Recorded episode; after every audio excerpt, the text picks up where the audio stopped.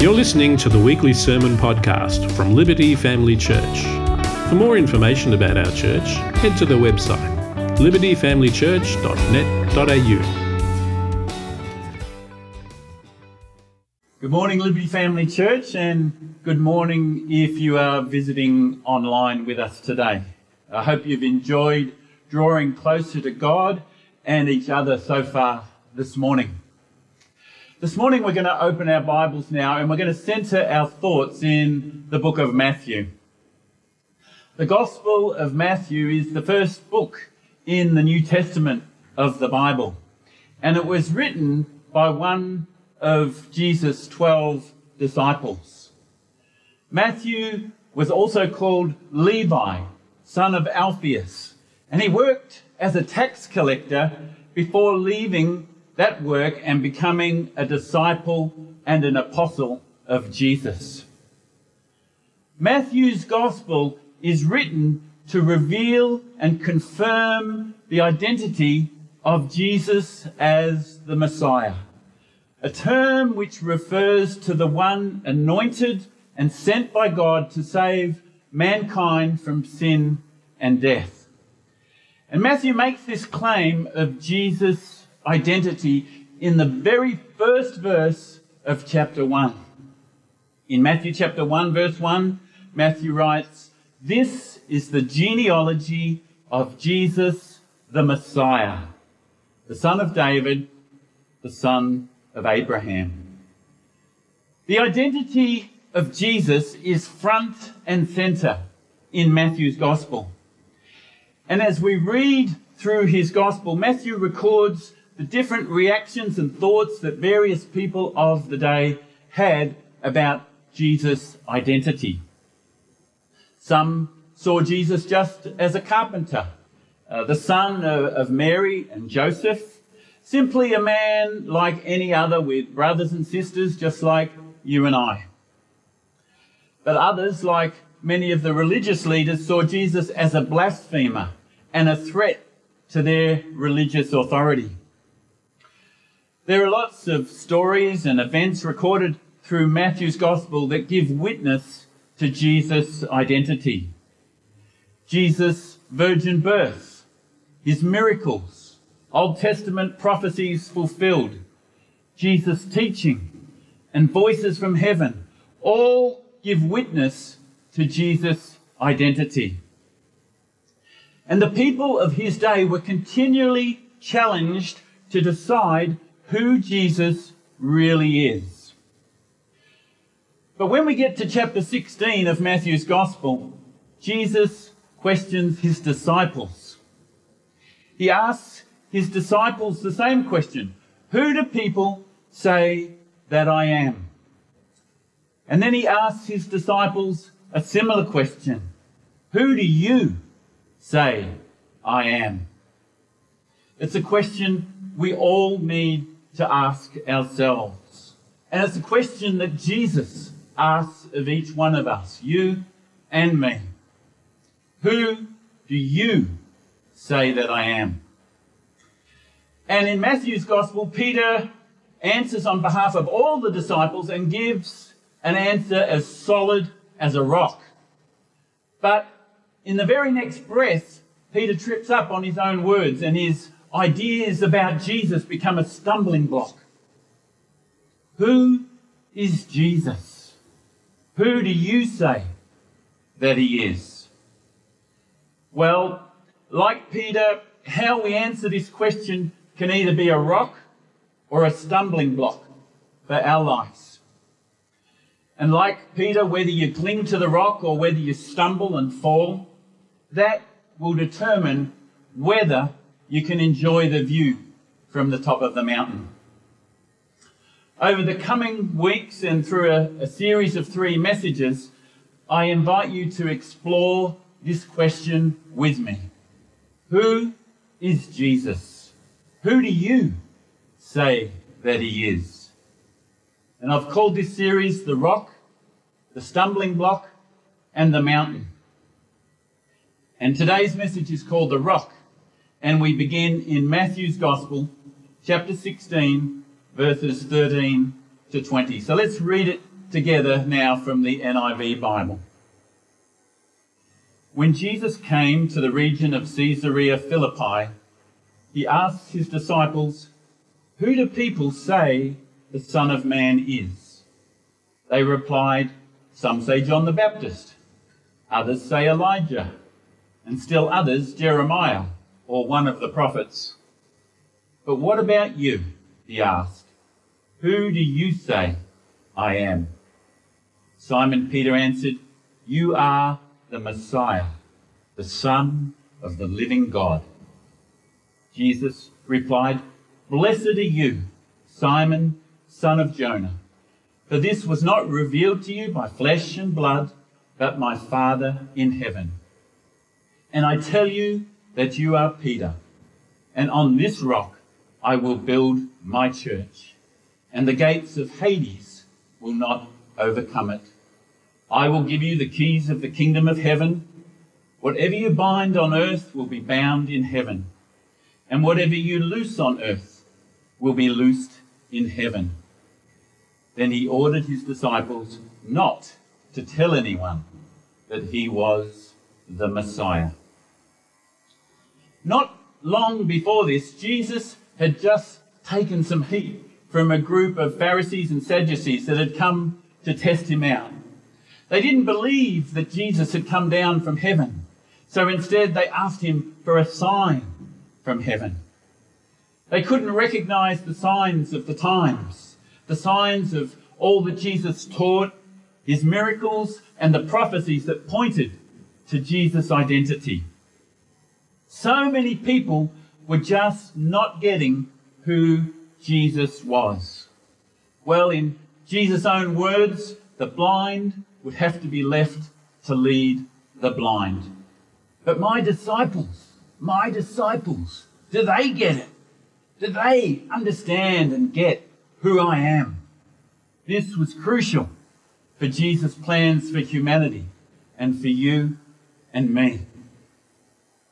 The future depended on it. The disciples had to get it right. So Jesus takes his disciples away from the crowds, away from the naysayers, far away from the religious leaders in Jerusalem.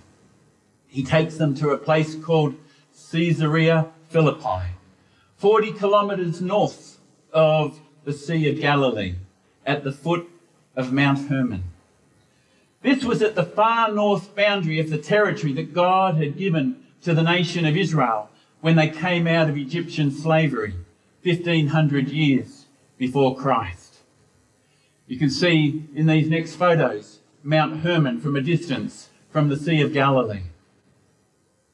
Up there in the quiet, at the foot of the mountain, a place far from the maddening crowd, the disciples are given some clear air to form and inform their decision.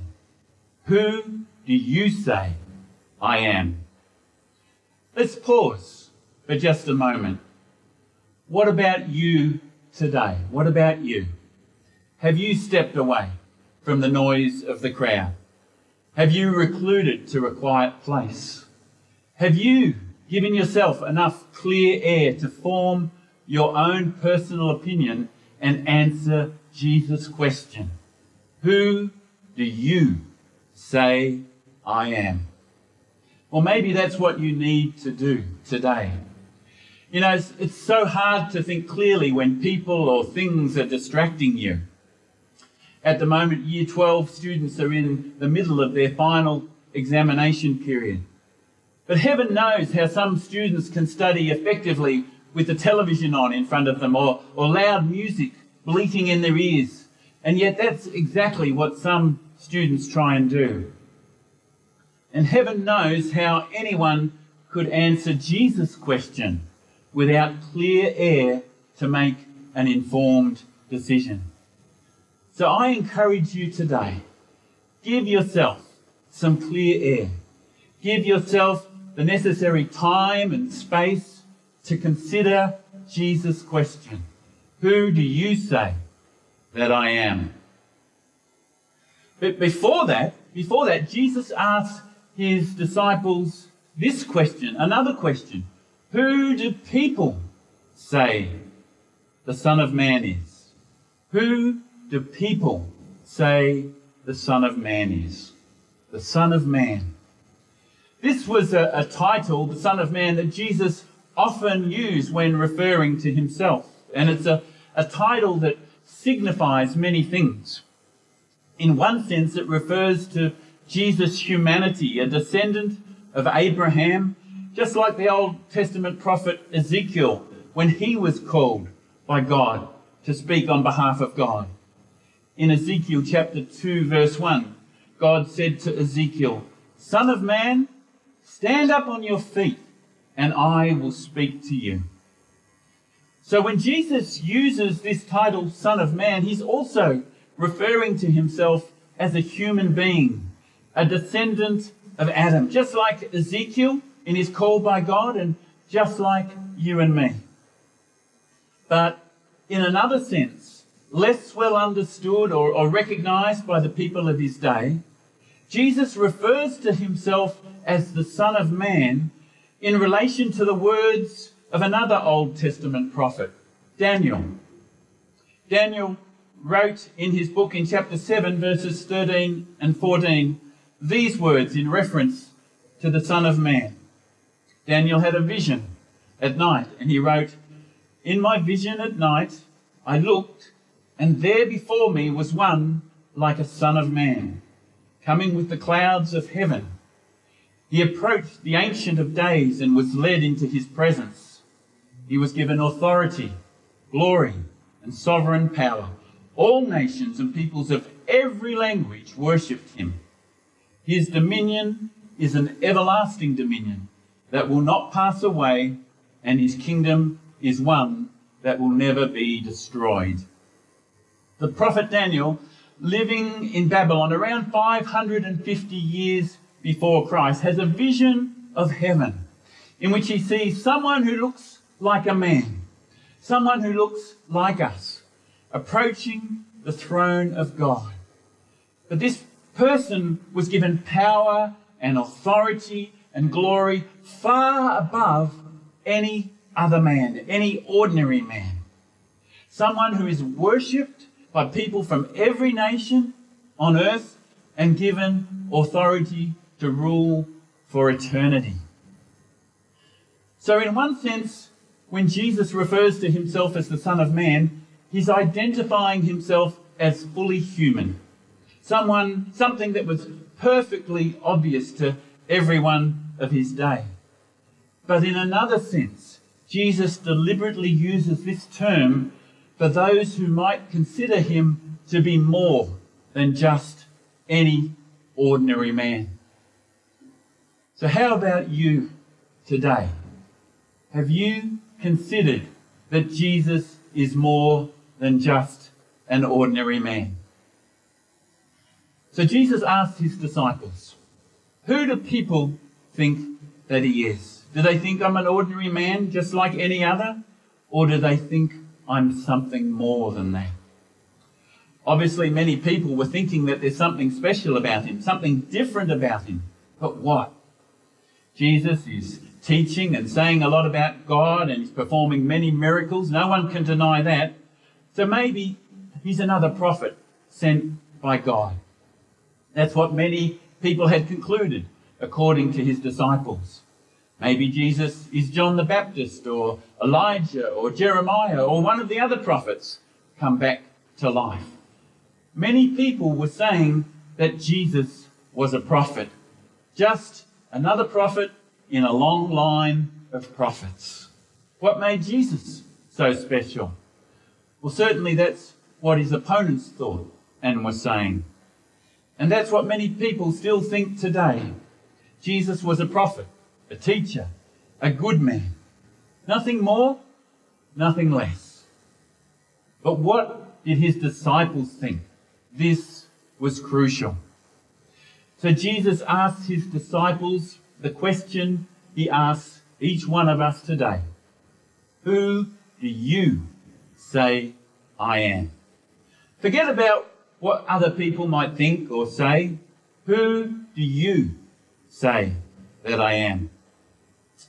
Now, the question was addressed to all of the disciples, but Peter answers on behalf of the group. And in verse 16, Peter's answer is, You are the Messiah, the Son of the living God. You are the Messiah, the Son of the living God. Big call, Peter. Big call. Brave call. The word Messiah is Hebrew for anointed one, which translates in the Greek to Christ. So hence we have Jesus Christ, the Messiah, the anointed one. Peter declares that Jesus is the anointed one foretold by the Old Testament prophets, and in particular, the prophet Daniel. Daniel was in Babylon, as we said just a moment ago, 550 years or more before Jesus was born.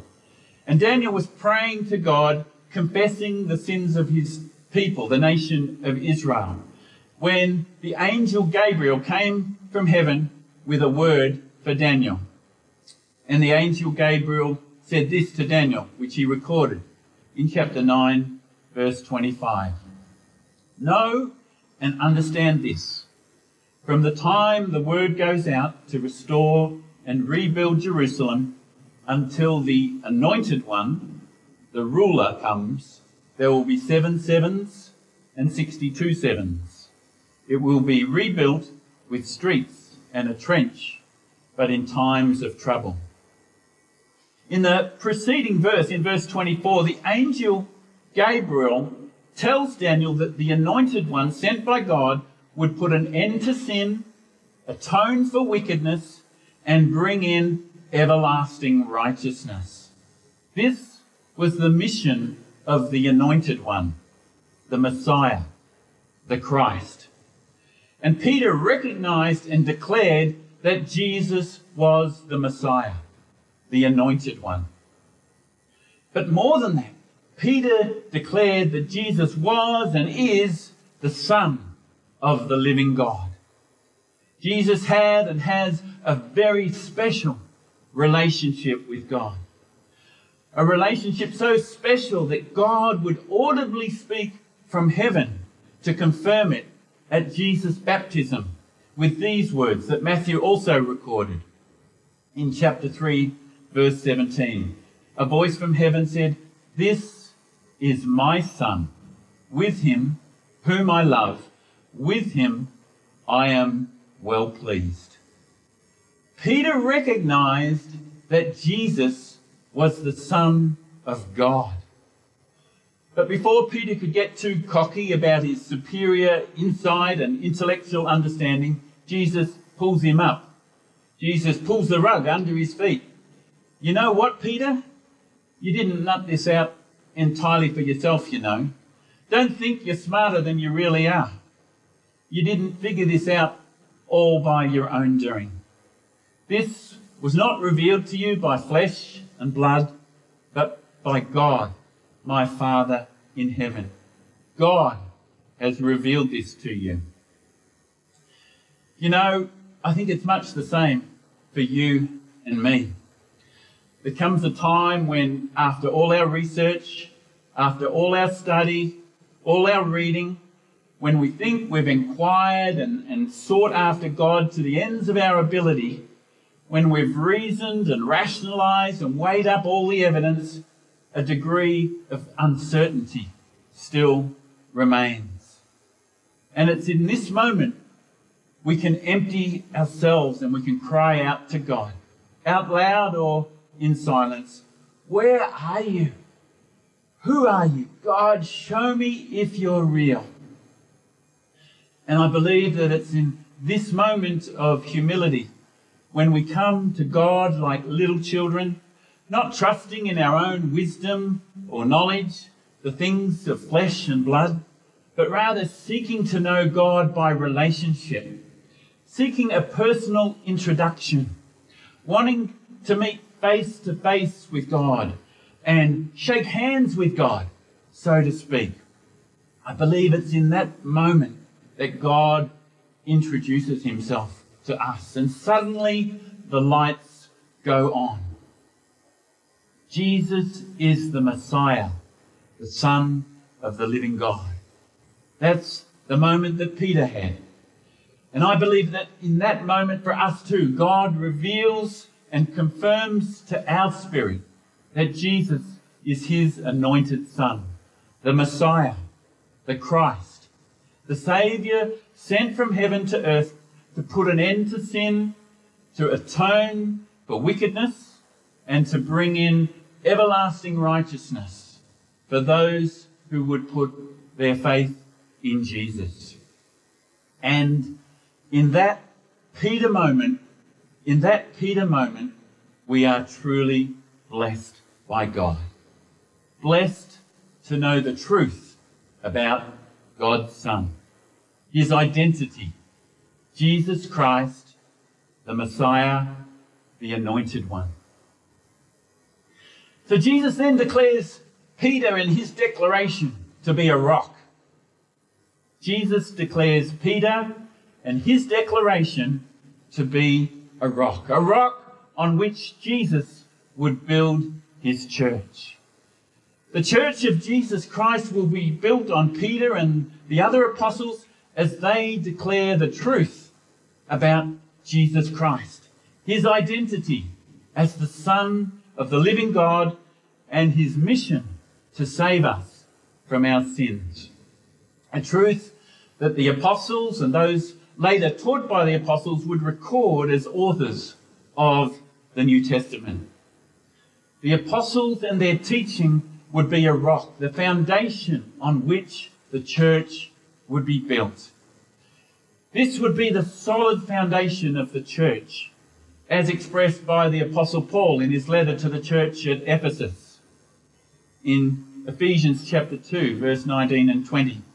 Paul says to the church at Ephesus, Consequently, you are no longer foreigners and strangers, but fellow citizens with God's people, and also members of his household. That's the church, built on the foundation of the apostles and prophets, with Christ Jesus himself as the chief cornerstone. This declaration of Jesus as the Messiah, the Son of the living God, the cornerstone of the church would be binding for all who hear it, just as you hear it today. Jesus declares that the apostles had been given the keys to the kingdom of heaven. This truth about Jesus' identity, the Messiah, the Son of God, this was the key that would unlock the door to the kingdom of heaven. And as the apostles declared this truth, either by spoken word or later by written word as they wrote the New Testament, this truth would be the door that would unlock the kingdom of heaven. And as the apostles declared this truth, people would be given two choices. The same choice that you and I have today. People could either accept or reject this truth, the truth of his identity and his mission. If people accepted this truth and received Jesus as their Saviour, then they would be loosed or freed from their sin and death, both on earth now and in heaven. The truth of the apostles' teaching about Jesus as the Messiah, the Son of God, was the rock on which Jesus would build his church. And Jesus goes on to say that the gates of Hades would not overcome his church. What did Jesus mean by these words? The gates of Hades will not overcome my church. Well, the gate of Hades, or the gates of Hades, is a biblical term that simply refers to death. The term Hades literally means not to see. You don't see when you're dead. Hades, or the gates of Hades, literally refers to death. So, what Jesus is saying is that death itself will not prevail against his church. Now, the church is not about the buildings, it's not about the bricks and the mortar, it's not about the chairs and the pews. The word church refers to the people, and it refers to a people called by God, called out of the world by God to put their faith in Jesus Christ as the Messiah, the anointed one. And the promise of Jesus is that death, the gates of Hades, will not overcome those who put their faith in him. Wow! That is such good news. That is the gospel. Jesus has promised us resurrection from death and eternal life in the presence of God's glory. And to prove it and to help us believe it, he led by example. Jesus suffered death to pay the penalty for our sins and was resurrected to life on the third day to prove the price for our sins, yours and mine, had been paid and it was acceptable to God the Father. And the Apostle Paul summarizes this truth about Jesus, his death and his resurrection, in his letter to the church in Rome in chapter 4, verse 25 of the book of Romans. Regarding Jesus, Paul writes, He was delivered over to death for our sins and was raised to life for our justification. Jesus rose from the dead to prove to his disciples that death would no longer have a hold on us, that the gates of Hades would not have any power over us, that we would also experience the same resurrection and enjoy the presence of God that Jesus experienced. That is the hope of all who accept Jesus by faith and are loosed or set free from the power of sin and death. That's the side of history I want to be a part of. What about you today? I said before that we're given two choices to either accept or reject the Apostles' Rock, the truth about Jesus' identity and his mission. Jesus, so what about the other choice? Those who reject this truth. Jesus declares that those who reject the truth declared by his apostles would remain bound or captive by sin and death. And that's the side of history I don't want to be a part of. I don't want to be bound by my sin and separated from God for eternity. I'd much rather the first alternative. What about you today? On one hand, free from sin and death to enjoy a fantastic future, and on the other hand, bound by sin and death to an eternity excluded from the presence of God. This is the choice we have today. What will you choose today? If you are yet to choose Jesus, yet to accept the truth of his identity as declared by his apostles, yet to accept and believe that Jesus is the Son of God, the Messiah, sent to save us from sin, then I encourage you today to put your faith in Jesus Christ today. Jesus told his disciples not to tell anyone that he was the Messiah because he had not yet died for your sins or for mine. But now the price for our sins has been paid, as Tim shared earlier as we celebrated communion.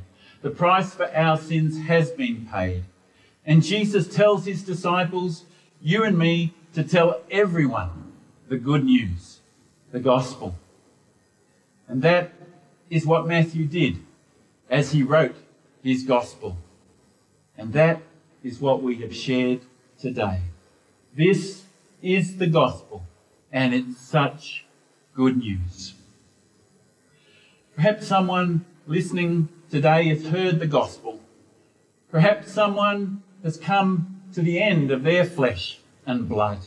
You've done your research, You've spent some time in the clear air at the foot of the mountain, and in this hour you believe that God has revealed to you the identity of Jesus Christ as the Son of God, the Messiah, the anointed one sent by God to set you free from sin and death. If that's you today, then I invite you to put your faith in Jesus Christ right now as we pray together. Let's pray. Jesus, we just thank you that you came from heaven to earth to set us free. You came as the anointed one, sent by God. You are the Christ, the Messiah.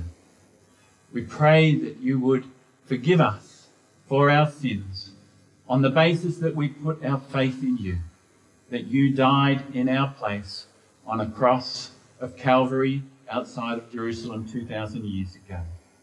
We thank you that you paid the price in full. And God, our Father in heaven, we thank you that we are justified now because you accepted that sacrifice of Jesus in our place. Forgive us for our sins for Jesus' sake. Send your Holy Spirit into our hearts to give us new life and help us to enjoy your presence and the freedom that you give us in Jesus Christ, we pray. Amen.